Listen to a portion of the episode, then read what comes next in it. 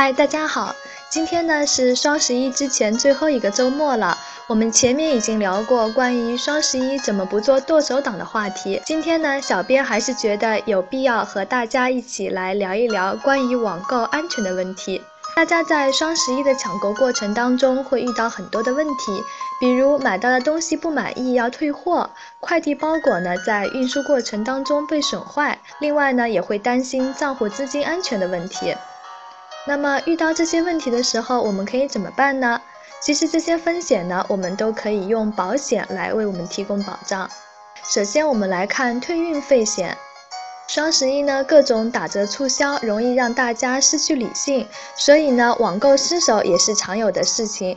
不过呢，自从推出七天无条件退货保障以后，不满意的商品就可以随时退换货了，大家可以自由的选择退运费保险。来挽回一些运费的损失。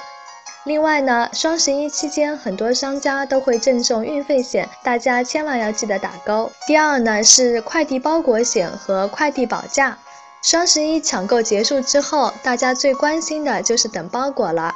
如果包裹在运输途中遇到恶劣气候，比如说大风大雨，包裹进了水，或者是送货车磕磕碰碰，不小心弄坏了包裹，谁来赔呢？通常呢，网购遇到这样的事情，基本上买家都会找卖家来处理，而卖家呢，只能找快递公司来处理。但是往往有时候处理起来会相互推卸，买家得不到保障。其实这种风险也可以让保险公司来买单，就是我们说的快递包裹险。快递包裹险呢，它是承保恶劣天气，比如说雷电啊、海啸、地震、洪水、自然灾害，或者是由于运输工具遭到了搁浅、触礁、沉没、碰撞等等。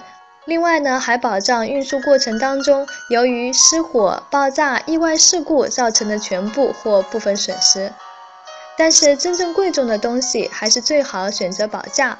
快递保价呢，主要是针对快递包裹在邮寄过程当中，因为承运人的原因造成的邮包丢失、损毁等进行赔偿的。第三个呢是个人账户损失险，在网购过程当中，大家最担心的应该是用卡和资金账户的安全了。一旦网银账户、支付宝账户的信息密码被病毒攻克，会直接导致消费者银行卡里的钱被盗刷。